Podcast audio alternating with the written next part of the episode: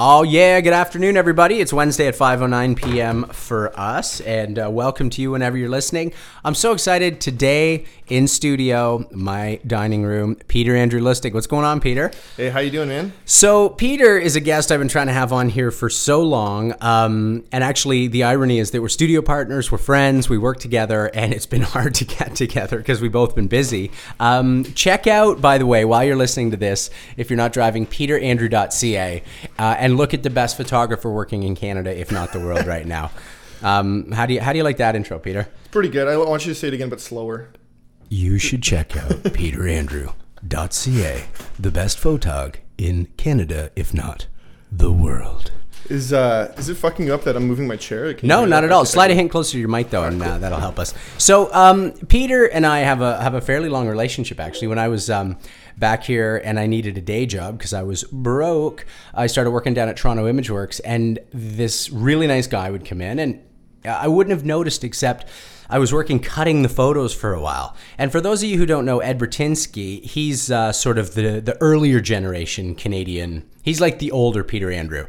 And uh, so I was kind of working there to cut like I wanted to be around that kind of work, and I just kept cutting these prints that were fantastic, and they were Peter's. So uh, I remember asking Peter what he was doing, how he was doing it, and then when I got out of the, the the ImageWorks and started, you know, working as an actor and as a photographer, he asked me to be a studio partner, and a wonderful relationship was born. Tell them why I'm the best studio partner you've ever had, Peter. Uh, there's many reasons. Um, one of the main reasons is the kind of female company that you uh, you keep. That's that definitely been my favorite my favorite part of sharing a studio with you. I actually didn't know that that you used to cut my prints though. That's uh, that's a I had no idea. I thought I thought you were the uh, the front of house guy. I didn't know that. Uh, I earned my way up to front of house by cutting prints. Um, I actually, you know, the social aspect of being in front was better. Um, the cutting prints was more interesting because I got to see more work going through. You know, um, yeah, Toronto ImageWorks is basically the like best photo place in town, and and they still do proper film developing and all that. Um, but uh, yeah, you know the, the female company's pretty good. Peter was here for a Christmas party, and uh, I, I themed the party the all white Christmas party. And uh, there's a couple photos floating around from that. But I was even shocked at how good looking the women. I know. uh, even Emily mentioned it. She's like, we really like. It's kind of bizarre. yeah. Yeah. And, so and coming from a photography, uh, product photography, and sort of landscape photography background, uh, I uh, yeah the, the the actor the actor crew you keep is uh, is definitely uh, a cut above what uh, what I'm used to. So Yeah, well, I appreciate it. I I appreciate it for myself. Um, and also, when we had my birthday party at the 3030, I brought Emily into the bathroom and I said, Listen, babe, if you want to know where your man's like visual photo and erotica sort of thing comes from, if you haven't been to the 3030 on Dundas West, uh, the whole bathroom is all just 1972 Playboy photos. Yeah. And uh, I remember as a kid finding those in the attic, or like my brother's friend had found them, and there were like 15 Playboys in the attic, right? From like 69, 7, all those early Right, vintage right, ones. right.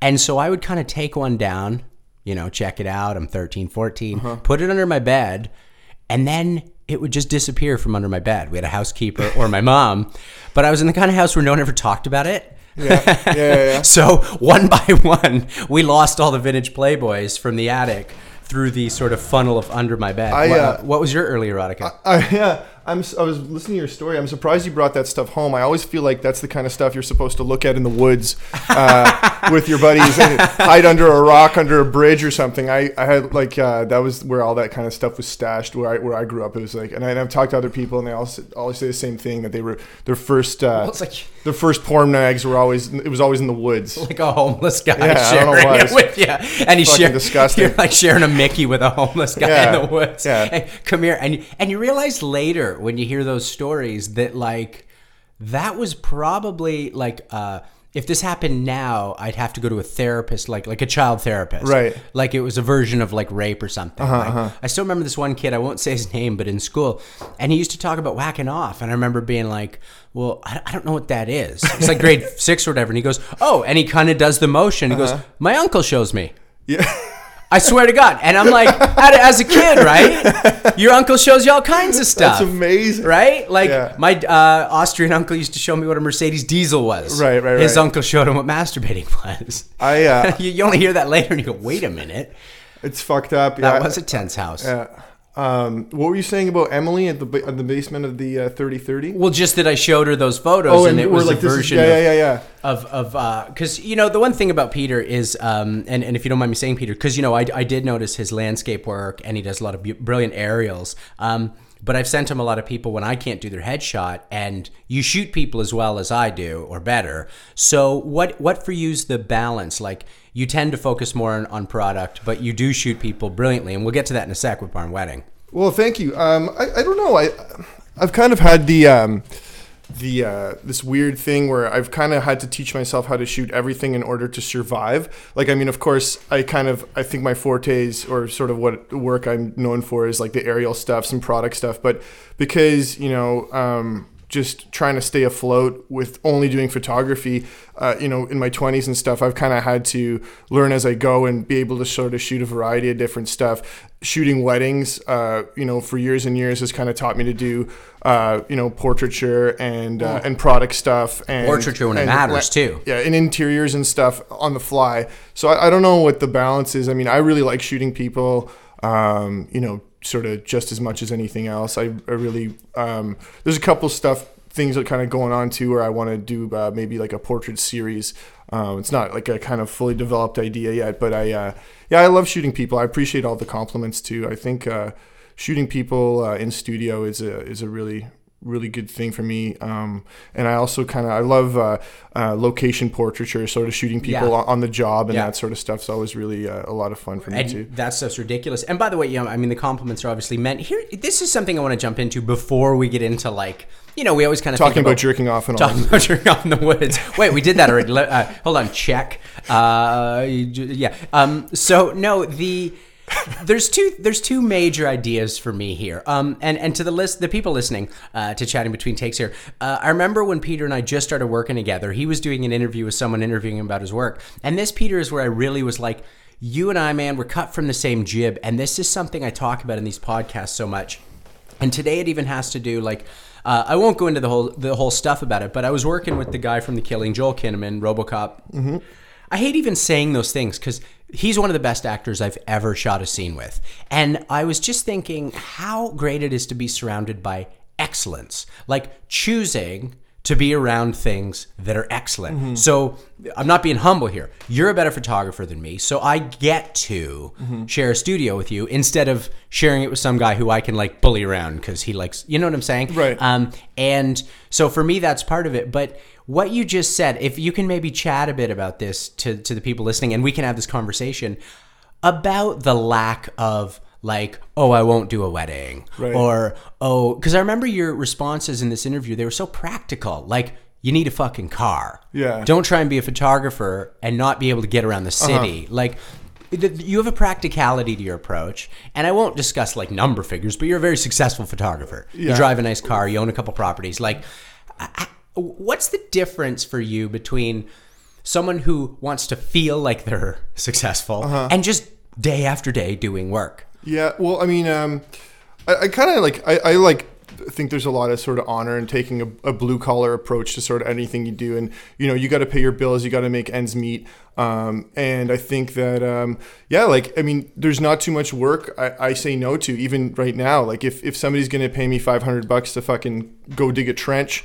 And then fill it up with dirt again and go do it again the next day. If I have nothing going on, that's going to pay me more. You know, you kind of do the math in your head, and, and I'll go do it. Like, I mean, I'll, I'll still um, you know, up until a few years ago, I'd still, you know, put in days, you know, just doing odd job stuff, um, you know, you know, cleaning up or painting or whacking up drywall if, if need be. And I think that um, there's nothing to be ashamed of. And I, and I think I love that, and that's half the reason your house looks so great. You know, Peter bought a house that nobody wanted because it looked like hell, and renovated it to like swankster, and that makes it sound cheesy, but like gorgeous. Uh, and you did most of that work yourself, right? a lo- a lot of it. I mean, I, but I think I think that that um, a lot of people that get into uh, whatever you want to call it, the creative industry, whether it's acting or writing or photography or cinematography or whatever, um, there is like you know sometimes you got to do some shitty stuff. You know, sometimes you got to take somebody's baby photos or Yeah. you know shoot a wedding for a thousand bucks a day or all that stuff. And I think there's nothing to be ashamed of. And I mean. Um,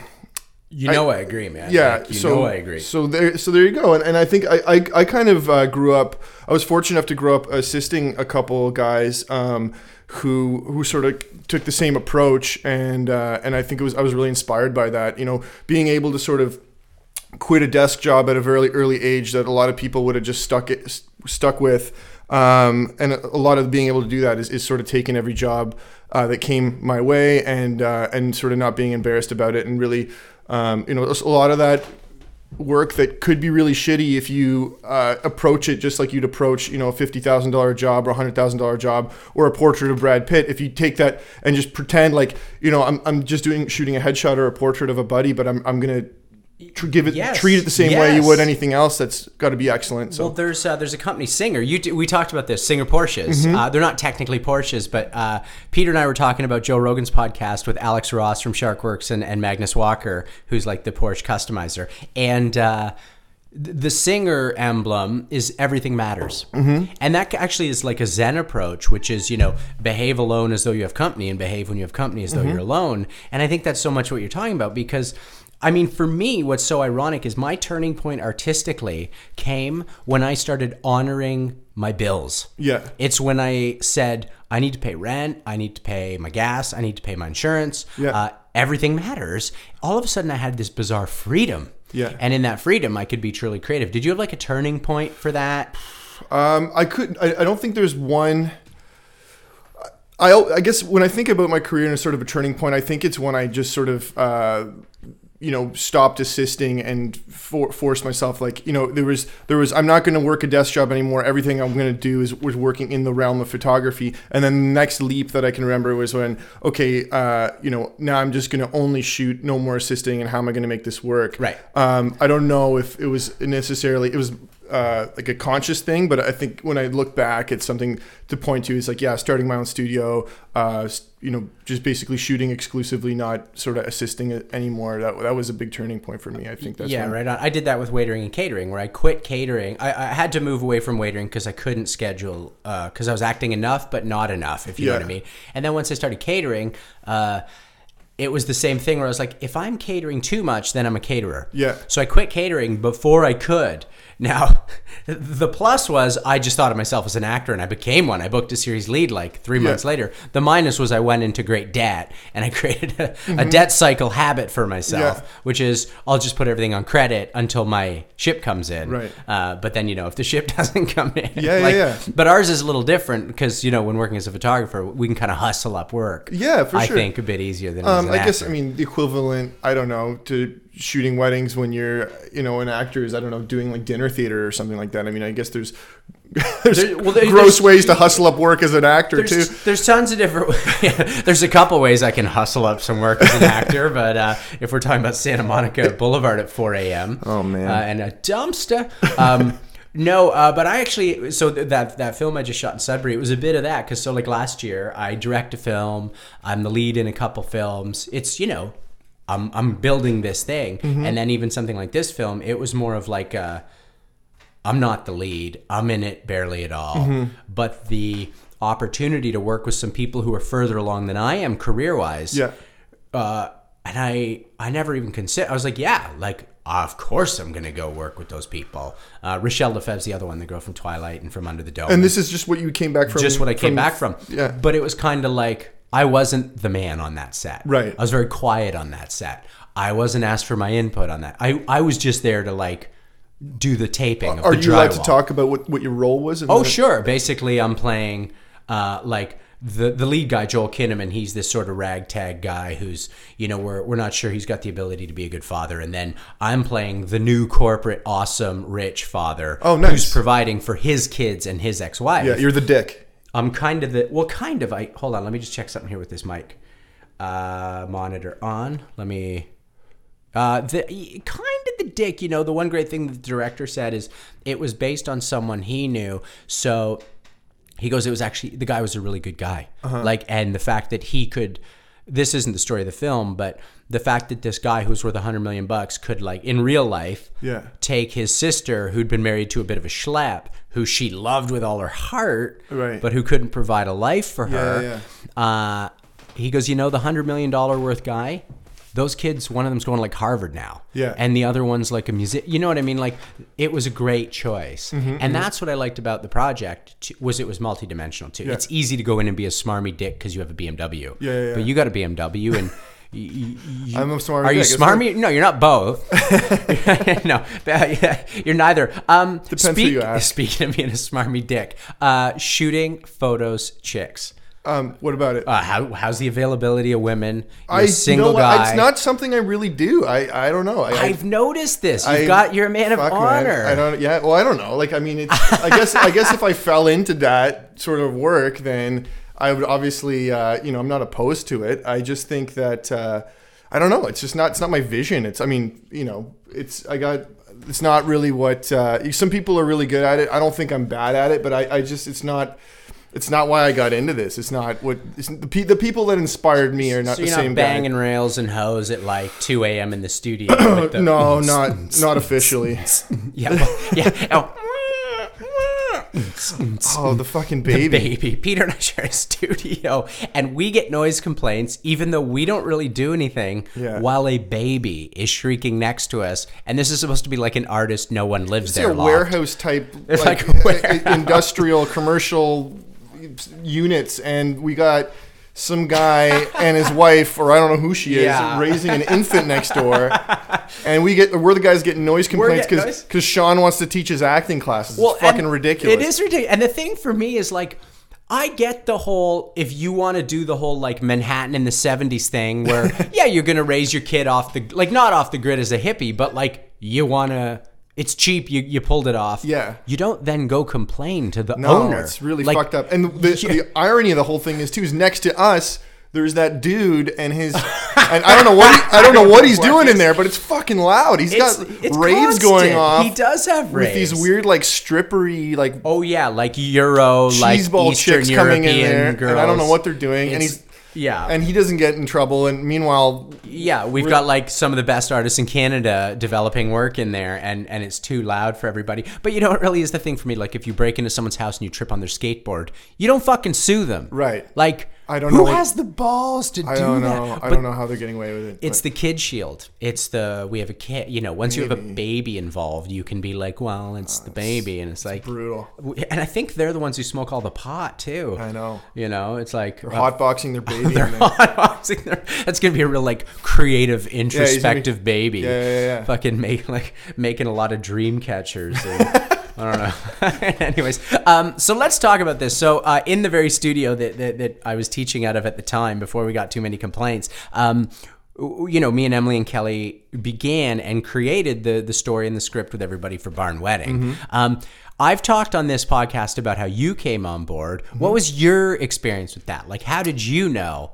Actually, three feet from where we're talking, to say, "Hey, I'll shoot that movie for you." Um, you know what? I always wanted to be a dir- uh, director originally when I first got into all this sort of, uh, you know, visual arts type stuff. I always wanted to direct or I wanted to be in film, and I actually got into photography because I found that the learning curve. Um, I mean, this is kind of the pre-digital days. Uh, it was a lot easier to sort of learn being an assistant on a photo shoot versus being a PA on uh, on film sets, which I did for a little while uh, when I was in university. And I was literally putting out, uh, you know, pylons and cleaning up garbage. And then the first time I assisted on a photo set, I was setting up lights, pretending to know what I was doing uh, right off the bat. And um, so I kind of slipped into photo, but I, I always wanted to sort of have uh, one foot in the video thing. And I kind of felt like um, this was a, such an amazing opportunity because uh, right off the bat, I knew that you're obviously an amazing actor, and the people that are around you are some of the best uh, young actors uh, and not so young actors, I guess, in uh, in the city. So um, so I just I just knew that it, I think I had a good vibe from everybody, and I get along really well with you, and I and I knew that it was going to work out. I just had a feeling it was going to work out, and I will add this that th- all that being said, it was probably the fucking hardest two weeks uh, or three weeks or whatever we did it in that I've ever had. Like it was such an incredibly exhausting endeavor. Like I don't know how you did it. Like watching you, you know, on week two, still running around with no hat on, you know, when we're on, on outdoor days, uh, you know, in minus twenty with wind chill kind of situations, and you still were all pumped up and all that. I mean, I felt like.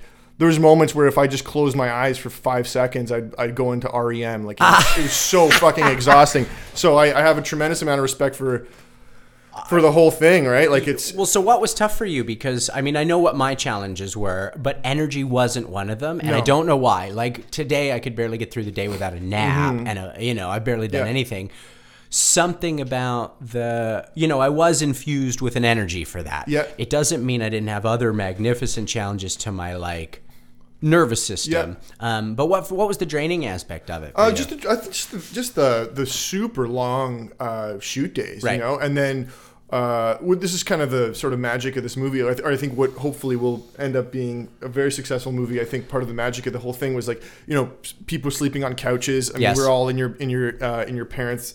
Uh, place like crashing on the floor grabbing sleep wherever we could all that stuff i just think that yeah it was like the the sort of having to focus uh having to um you know pl- wear a lot of hats because obviously our, Yeah, our camera yeah. team was three people Yeah. two people sometimes and uh, and making sure that it was all actually coming together and then and then sleeping for three hours and starting up again you know a 14 hour day i think that was what was exhausting in terms of other challenges too like i mean i was blessed with uh, having julian who unbelievable. who is right? an unbelievable cinematographer in his own on his own and having him to sort of being able to lean on him and actually learn from him Well, this is one thing that I again I don't know if you heard, but I, I really complimented you and like that one day where you're like, uh, the the, sh- the focus is too narrow and I'm just not getting it. Can Julian do this Yeah. shot? And to me.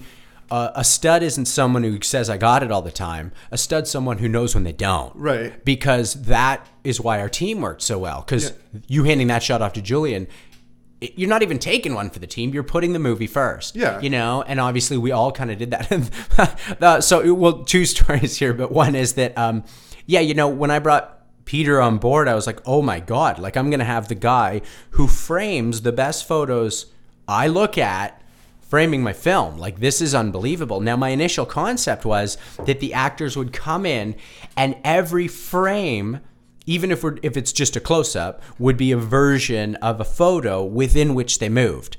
We never would have been able to pull that off time wise. Um, and also it just would have been too static. Like it wouldn't have been an exciting film to watch as good as each photo would have been. Yeah. Um, and that's where Julian came in. Julian Peter, who basically could like pull focus uh, on a one four in the middle of the night to the tip of someone's nose. Yeah. like he had a totally different skill. Like he, you know, you could see the big picture, and he was really good at seeing the small one. But the other thing that I always thought was funny is, you know, Peter framed these shots so well, and then I'd go and I'd look at it, and I'd I'd like breathe on the camera or adjust it like and I'd always fuck it up. And I'm like, I'm sorry, Peter. I thought I was going to make that better, and I literally just made it worse. And, No. and well, I thought it was one of the funny times on the film where I was like, I tried not to intrude much, but yours was actually one of the few ones where I was like, I just got to let him do his thing because I'm never making it better. Yeah, well, I mean, I, I, I think you put a lot of trust in me and Julian, and and uh, and I think that as as a result, it's going to be a sort of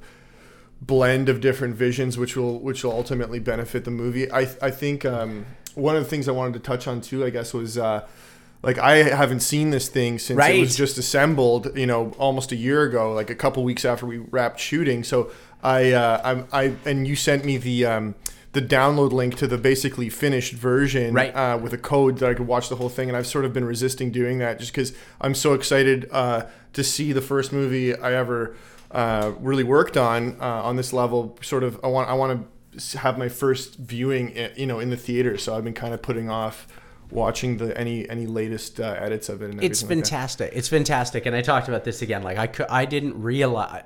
I take photos that look plain Mm-hmm. and that a client might think's plain, and I know how good it's going to look. You know, you and I both know Yeah. the magic that that a Photoshop or or even a pass with like the s- uh, three sliders in Lightroom, like Yeah. you're going to change the photo for sure. And uh, I didn't realize how effective that was going to be digitally. Yeah. because you know we shot this thing and we shot it on basically the cheapest, easiest to use cameras that can still do cinematic quality. Right. Uh, the Mark the Mark threes and. Uh, it, maybe the Blackmagics are now cheaper, but we needed the high ISO capability. I think the Blackmagics only go to sixteen hundred. Anyways, the point is, is that um, you know we You know, some fucking kid's gonna be like, "Actually, he's wrong. That's not. That's not true." yeah. Oh, if yeah. you get the if you get the patch, they can go up to 6400 ISO, and he does. This guy doesn't know what the fuck he's talking about. And by the way, that kid's right. Yeah. We don't know what the fuck we're talking about. But you know, again, this goes back to what you were talking Fuck about. that kid. In, fuck Where's his kid. movie? Hey, by, where, where's his movie? And by the way,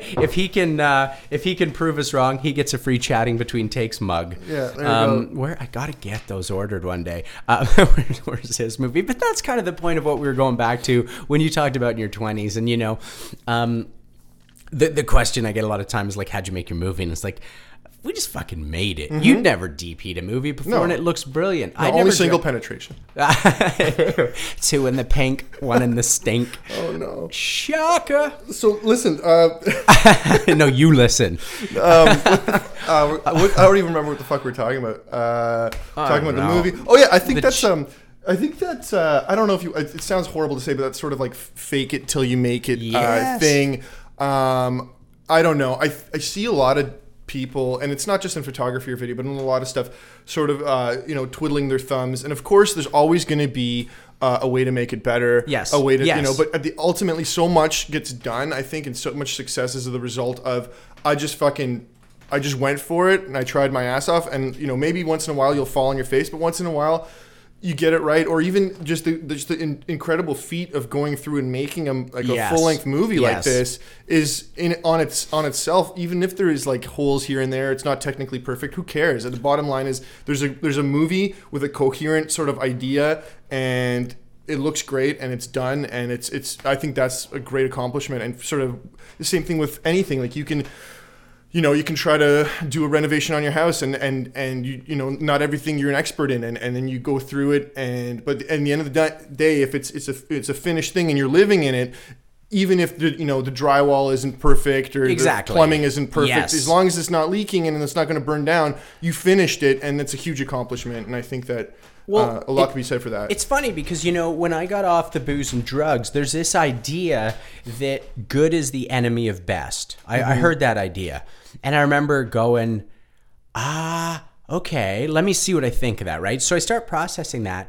Now I grew up a total perfectionist, and if you know any perfectionists, they're unfucking bearable because perfectionism is just a way to a think about yourself all the time, and b uh, make everything about you and how you achieved based on some standard you're providing for yourself. So I actually, the point is, I flipped it to be like, uh, sometimes like there's doing my best and then there's being the best. So I'm gonna do my best who knows if I'm gonna be the best? Do you know what I mean? And and a lot of it for me is what you just said. Like I'm not gonna get anything done, whether it's putting a sports seat in my Porsche where I got to drill down into you know the the subframe for the uh, you know the the the racks for the seat, or whether it's making a movie. If I'm constantly worried, is that the best though? But is that the best? What I can say is. Is that the best I can do with the 14 minutes I had to get this shot before the light went down? Sure. Great. Got it. Moving on. you can drive yourself crazy and spin your wheels forever and never do that shit. anything and Yeah. never get out of the gate because if I have to, yeah, I actually again kind of what I was saying about like uh, taking care of my bills. When I finally said it's not going to be the best, you're just it's going to be pretty good. Mm-hmm. Yeah. like it's going to be pretty good. Yeah. And it's funny for me because I dir- I tried to direct this like a soap opera, partly because of the multicam. So there's actually like a that's not a diss, that's a technical approach. Yeah. approach. But part of it is as long as we get it, it's Yeah. good. But you're not going to go do a shitty job uh, uh, filming it. And Kelly and Emily aren't going to do a shitty job acting their scene. Right. So I don't need to be in there manipulating some version of the best that's my own perfectionist assholeness. Mm-hmm, I don't think. You know, and I look at your house and that's that's how would you ever reno your place if you you, you got caught in the minutia of I'd be, I'd be working on it right now. I- Yeah. still, you know. And uh, there's two things uh, going on, you know, with with the theme we're talking about. One thing is something you said, um, and you said, you know, the solution sort of becomes the style because the way we were shooting. Or, I don't know if that's exactly what you said, It- but it's it was exactly like, it. Yeah, and and it was sort of like, you know, this is the this is the deal. We've got three days to finish this thing. At this point. What's the solution to this technical problem or whatever it is? And you know what? Then that's the style we're going to go with. And I think that was a, that was sort of a theme throughout the whole movie, uh, and it kind of gives it a really unique quality. Well, I actually learned that through photos. It was uh, so you know, I mean, that's it's it's a version of um, form following function. Mm-hmm. Now, obviously, look, I'm a Porsche guy. I'm not a Ferrari guy. Mm-hmm. Porsche's the form. It looks the way it does because of what they needed it to do. Right. It's not like oh, let's sculpt something Yeah. with our with our fiery. Hey, are we gonna sculpt it with the heart? Uh, Yeah. Who cares if it run? Yeah. Um, It's the Nazi approach. it's the it's the Nazi approach. it's going to work, and uh, it will look like this. Right. And so, Horrible. But no, so that with the form following function, I was shooting a band, and all I had was a 50 mil lens uh, on an APS-C camera. So for you who don't know, that means that you can't get a lot. It's like an 85 mil, and I was in a room smaller than this, backstage at like the fucking Key Club or whatever, Right. and I had to shoot five guys. So I ended up getting on a ladder up in the far corner of the room just to be able to fit five guys in a frame. Mm-hmm. The photos have a style to them, but all it was was me solving a problem. Right. It was simply how can I can't get five guys in the frame unless I'm there. And then they also were like, "This guy's fucking cool. Look, he'll get up." Like, Yeah, yeah. And it's like, yeah, I wish I could claim any of that. Yeah. it was me just trying to fit them, and I because I brought the wrong lens. Yep. Yeah. so there you go. I mean, and and and and, and again, there's another thing. Uh, the same sort of idea. Um, my friend Derek told me something that uh, I don't know if it's true or not, but he said it's on the wall in the Facebook headquarters, and it says "Done is better than perfect." And I think that that's Amen. and that's, I think you know that's another Ah. thing too, right? Like it's just like, you know. Is there one or two people that are going to look at this and know where we may have cu- cut a corner or two? Maybe, Sure. but fuck it. If, Hey, if you're free hap- chatting between takes mug for them. yeah, exactly. Is there a continuity mistake? Sure. Free uh, barn wedding as long as it them. doesn't as, as long as it's not you know 20 30 40% of people that are going to point it out then it's good enough and like moving on and you know what one day hopefully when um you know i uh, i make a bunch of bunch more money or whatever and i can you know afford to shoot everything on the best camera that you know nasa uses then then then that'll be great but right now that's not my reality and i'm shooting my shit on a camera that's you know worth five six grand so Well, and by the way, uh, there was a film at Sundance which I haven't seen any piece of footage of, but they shot it on an iPhone, and it was Mm-hmm. revolutionary. It was the hit of Sundance or the talk of Sundance, Yeah. and it's because again, it's like. It's do you have a story to tell? Because Yeah. this shit all started with like Joe Native around a fire going, Hey, I walked over there and then the bear jumped out and then I stabbed it in the neck and then I came back and th- I, I took the trip, I told the story, and Yeah. you're all listening because the flickering flame is Yeah. my light. Right. And uh, that's all we're that's all theater then became and that's all that we're doing. So Mm-hmm. who gives a fuck what the camera is? Uh, Now, uh, it was like our 8000 ISO shot at night, right? Yeah. It's brilliant. Whenever we basically we were told uh, by someone who wasn't hands on with the film, you can't shoot over 1250 ISO. Now, for those who don't know, uh, ISO Fuck means grain. well, that Just guy's our color timer, joking, so no, joking, just that guy that guy gets a hug and a bottle of champagne. But he's looking at it from a technical aspect, so he's giving us his best advice. So then we- we're out and we need to shoot a shot in the middle of the night. So we basically make the film speed of the camera so fast that you can grab like the minimal amount of light, but it gives you grain and noise like a motherfucker. I don't. That night we are like, fuck it. And then, you know, someone's like, well, we're not supposed to go over 12. I'm like, fuck it. We need this shot. And look how good it looks. Every single person who's seen that shot, when that comes up, goes, wow. Mm-hmm. Oh my God. That looks incredible. It's, it's, it's in, a in- money. in that voice in that exact voice I think that shot Yeah. is sexy. i'm Sean. coming um, so i uh You're going to have German nightmares, or I am tonight. I don't know. Or maybe not nightmares. maybe. Oh. a twisted What Il- fantasy. Ilsa, Queen of the SS? Did you ever watch this movie? no, no, Ilsa? no, I, I I heard of them. I, never uh, went down to video hits and had my buddy Dave slip to me under the counter. oh no Oh God, She Devil. uh, This I, I can't even be talking about. Can you talk about movies called Ilsa, She Devil of the of SS course man on that's the? the best part on- that's the best. It's the part. best part. That is true. what are you just gonna say? I don't know. I think I got on off topic again. But You we're talking gotta- about that 8000 ISO shot. Yeah. Uh, yeah. Look, I mean, is it is it perfect? No. Is it framed really well? And the idea, the story is really Yeah, beautiful. yeah. And that's that. You know, that's takes precedence over whether it's technically perfect or not. And I think uh, a lot could be said for that.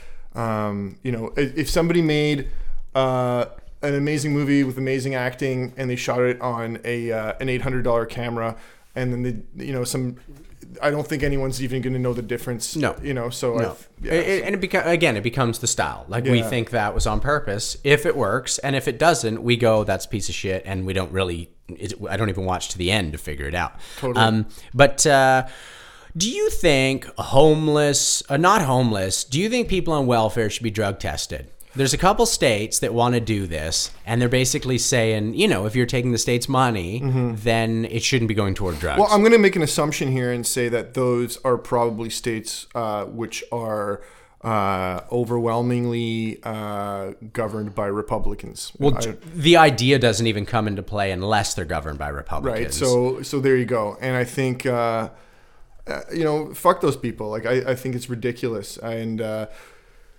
I don't know. I don't want to go on a political rant too too much, but I'll say this. I think that like because that never happens. Yeah, that's between exactly. But I think that um, they just gotta fucking. They just they just gotta. I mean, I don't know what it is. Are they pandering to these sort of straight? well, yes, they are. Right. But I have an interesting version on this because it's like, uh, if if I'm, let's say I'm saying you you say Sean, I'm hard up this month. Yeah, Can you help me out? Right. And I go sure. yeah, And then I see you get going out and buying Coke. Mm-hmm. I'm like, really? Because I'm lending him money right now. Yeah. I don't not get the line of thinking, even though, again, like uh, when it comes to other things like healthcare and education, environment, like human to human, but I actually sometimes feel like it's not the worst thing to be cut off if you're doing that. right. I don't know. And, and because my feeling is the same as yours. Like, fuck them. Yeah, It's Um, inhuman. Yeah. I know. Listen, that, isn't that the whole? Isn't that the whole point of food stamp program? Like, isn't that why they came up with food stamps? Because they had people so. who are drug addicted or alcohol addicted, and they're like, well, if we're just going to give them the money, the it's not going to. The, the money, the food that they're supposed to be buying with the money is not going to wind up in the mouths of their kids. Right. They're just going to go out and buy drugs and, and booze. And so they were going to give out food stamps, and that way they have to. All, all this is good for is is uh, is food. So I don't know, like if that's so.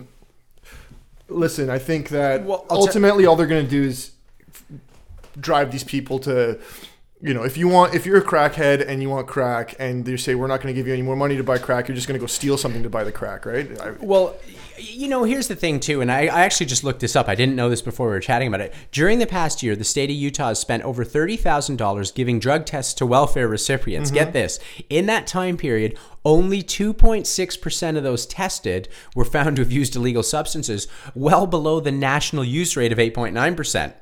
What Uh, kind of left-wing rag are you reading? Right? Because it has to be wrong because it's a statistic that doesn't support that. And that's the thing is that the other thing and this is the huge one for me Mm-hmm. is then we have to drug test our politicians. Yeah and they're all on and meth so. they're all fucking they're all tapping their toe Especially in boner- Florida boners on meth bathrooms. for sure. um, but no that's the thing for me is the hypocrisy is going well you're on our dole too. Like we're paying your salary as well. Mm-hmm. Right. so we need to drug test you. Uh, and if you fail you basically like can't ever be a politician again Yeah. like so that's for me where it's what's the point of it Well, I'm always torn about that because on the one hand, I think drug testing's bullshit, and I think I, I would be I feel really sorry for those people that like.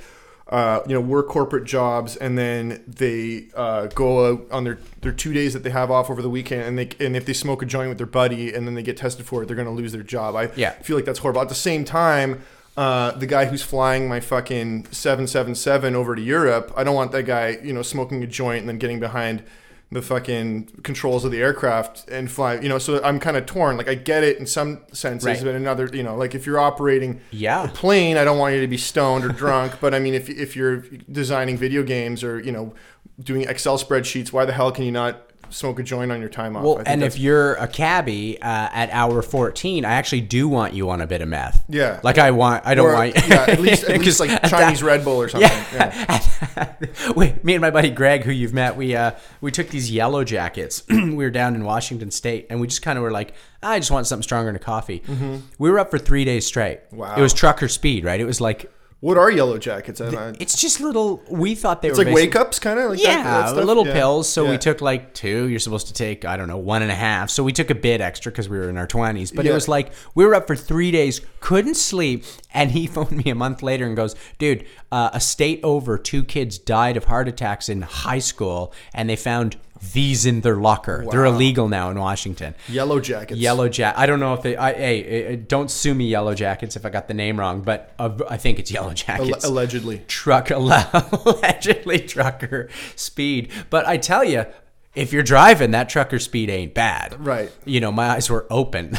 No, no, I hear you. So, so I don't know. Like, I, I don't know. Like, do I give a shit if uh, my prime minister or my, you know, MP, uh, you know, smokes a joint on his time off? I don't really care. Yeah, I but care I do care if you know the guy that's driving my kids to school, you know, smoked a joint before he drives a school bus or whatever. You know what I mean? So I think there's it's sort of. Uh, it's case specific, and I think just blanket testing of everybody. I, I'm well, fully you make an interesting point because if, like, if we're talking quality of life, why shouldn't a well, like, can a welfare recipient have a beer on a Friday? Mm-hmm. You know, they're out looking for work. Let's say they're doing part time stuff, but they're not there yet. They got three kids. Are they allowed to have a beer on a Friday? If the answer is yes, then they s- should be able to have a joint on a Friday. I, uh, for all I the don't, reasons I we don't have kids, by the way. To all the, yeah. um, but no, I think I think you're right. Why? yeah, to, to all the ladies, all the ladies. Um, I don't. Uh, no, I don't know, man. I, th- I think yeah. If you're if you're on welfare and you're out looking for a job, uh, all the power to you. Have two beers. I, I, it doesn't doesn't bother you. Yeah, me. who gives? Yeah. Well, the other thing for me too is um, it's it's it's totally punitive, and it's one of those things where it's like, what what are we trying to do? Save the like eighty bucks we're giving that one person? How that- about the one point five trillion dollar jet we don't need? Right, right, right. And, and that's where I think kind of think it comes down to politi- political pandering, Yeah. where they're just kind of, uh, you know, playing on the strings of people who are like, you know, don't know anybody on welfare but are angry about welfare. Yeah. and, and you know what I mean. So fuck. Uh, yeah. Or, or the Craig T. Nelson. Did you did you see that one where he goes, "Look, man, I was on food stamps. No one ever helped me out." yeah. And you what?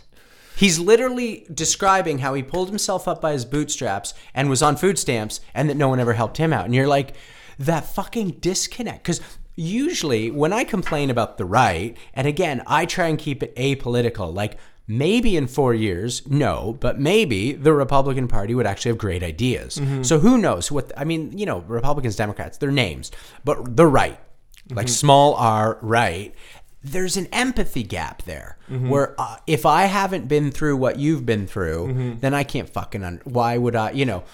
And then once one of their daughters is gay, they come out and go, "Oh, it's not that bad to be gay." Right. You know, only when one of their daughters is gay. Now, the thing for me though is like, um, with that empathy gap, is it's like, what about the fact that you just want to help somebody? Like, what about the fact that somebody is having a hard time of it? And by the way, they just did a study where like welfare recipients, uh, people scamming welfare and food stamps. First off, like all of them were white, uh, and most of them. Uh, sorry, all of them, and that went against all the statistics. Everybody was like black this, black that. And it's like, yeah, no, it's actually like the people who hate welfare are often the ones voting against welfare. yeah, well, that's that's this weird thing in the states where there's um, this idea that exists. I think with a lot of poor people, and I'm going to go out and generalize and say there's a lot of poor white people where they think that like the Republican Someone's Party coming for 'em. is yeah, it- Yeah. yeah, or yeah, someone's coming from them, and then the Republican uh, Party uh, is the one that's going to you know pull them out of Got poverty, which yeah, which is super fucked up. Um, and then they, there's this something I read in the CBC where they were saying how they often vote against their own self interest.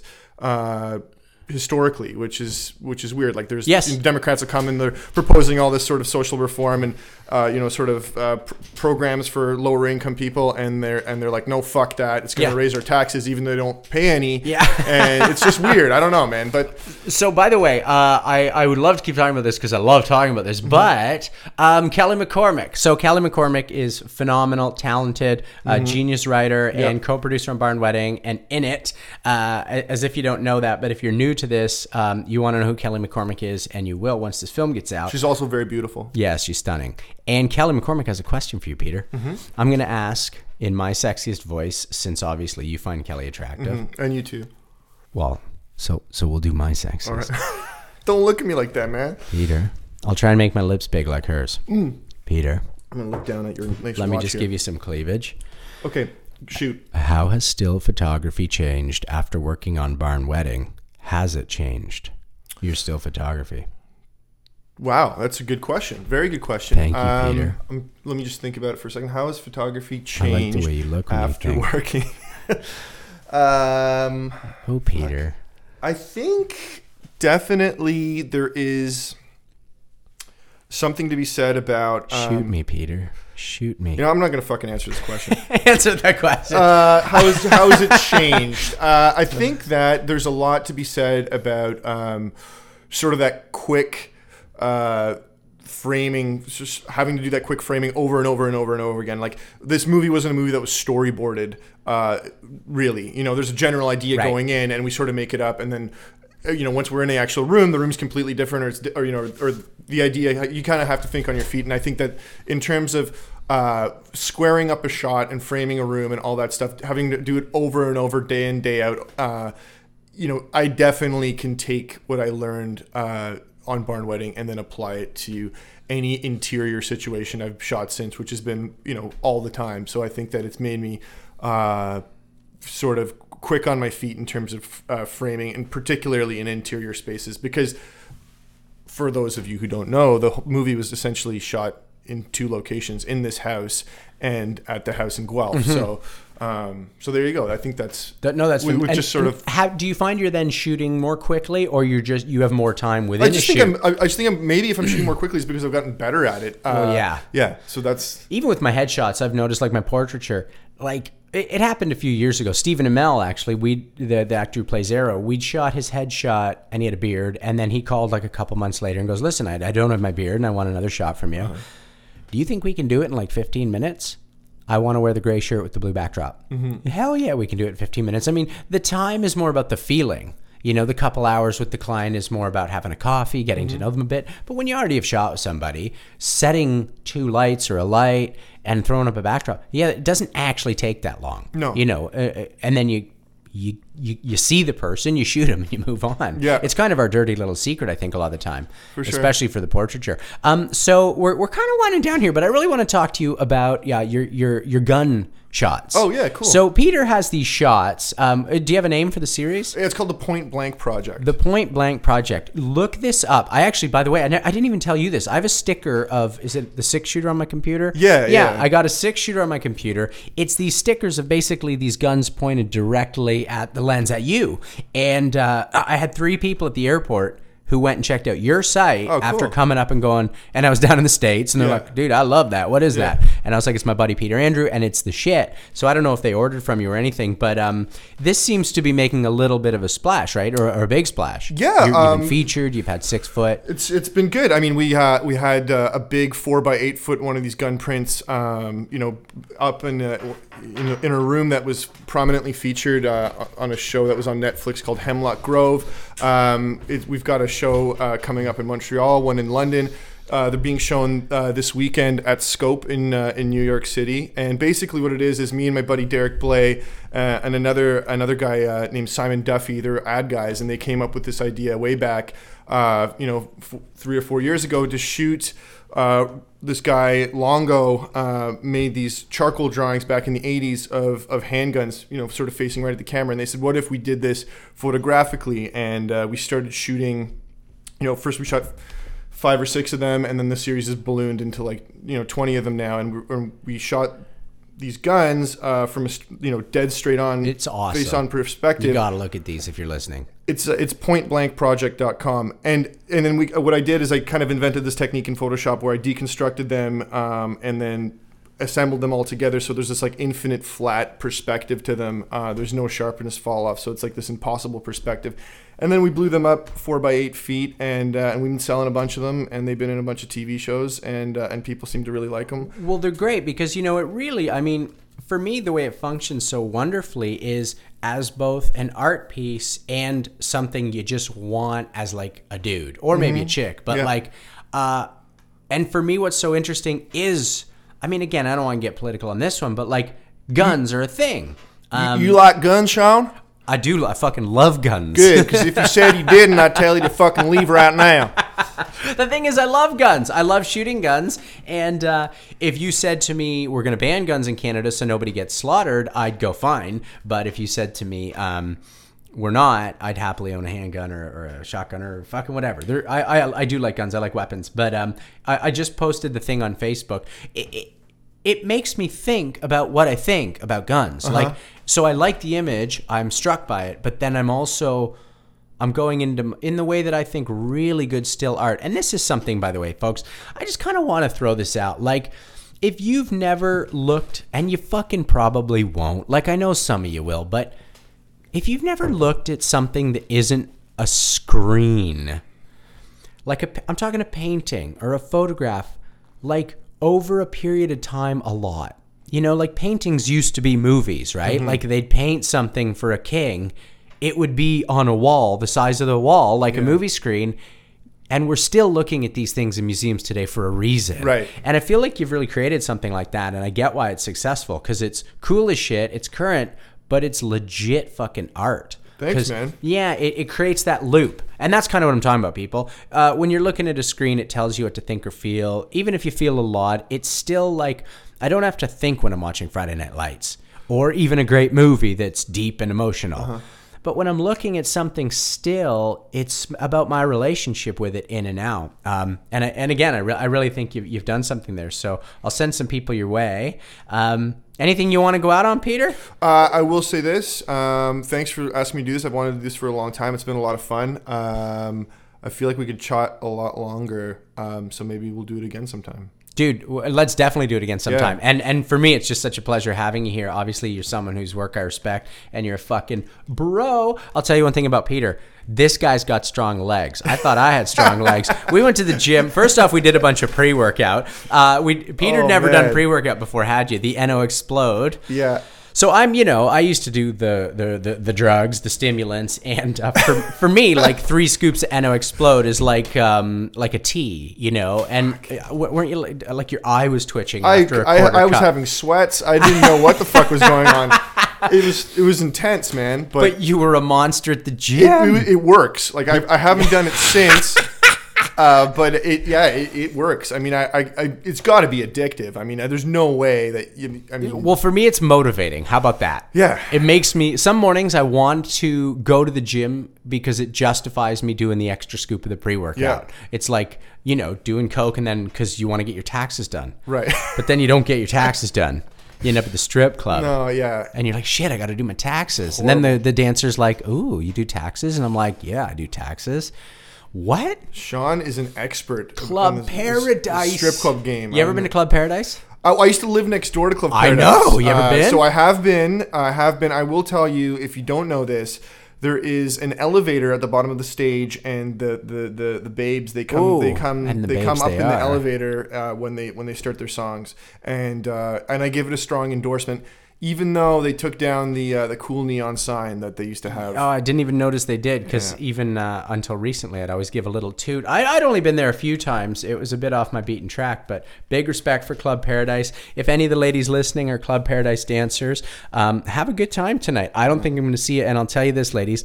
The best. What? What? If you if you were telling your daughter, if your daughter was a stripper, and you were Uh-huh. telling her what song to strip to, Yeah. uh, what would you tell her? Uh, there's a couple. I will say for sure. Um, "How Do You Want It" by Tupac is probably my my favorite uh, stripper song. Okay. Yeah, and "Put Your Back Into It" by Ice Cube was the first song I ever got a lap dance to. Nice. Uh, so I uh, I recommend that as well. Uh, uh, you know what I'm going? Dragula. I don't know Rob Zom- Rob Zombie. oh man. Oh yeah, of course, of course I know That- Dragula. That's yeah, nice. intense. So That's- okay, Yeah, that's so like, I'll tell my daughter Dragula, that's and like you'll tell shit that I don't know about. your but I, daughter put your back into it.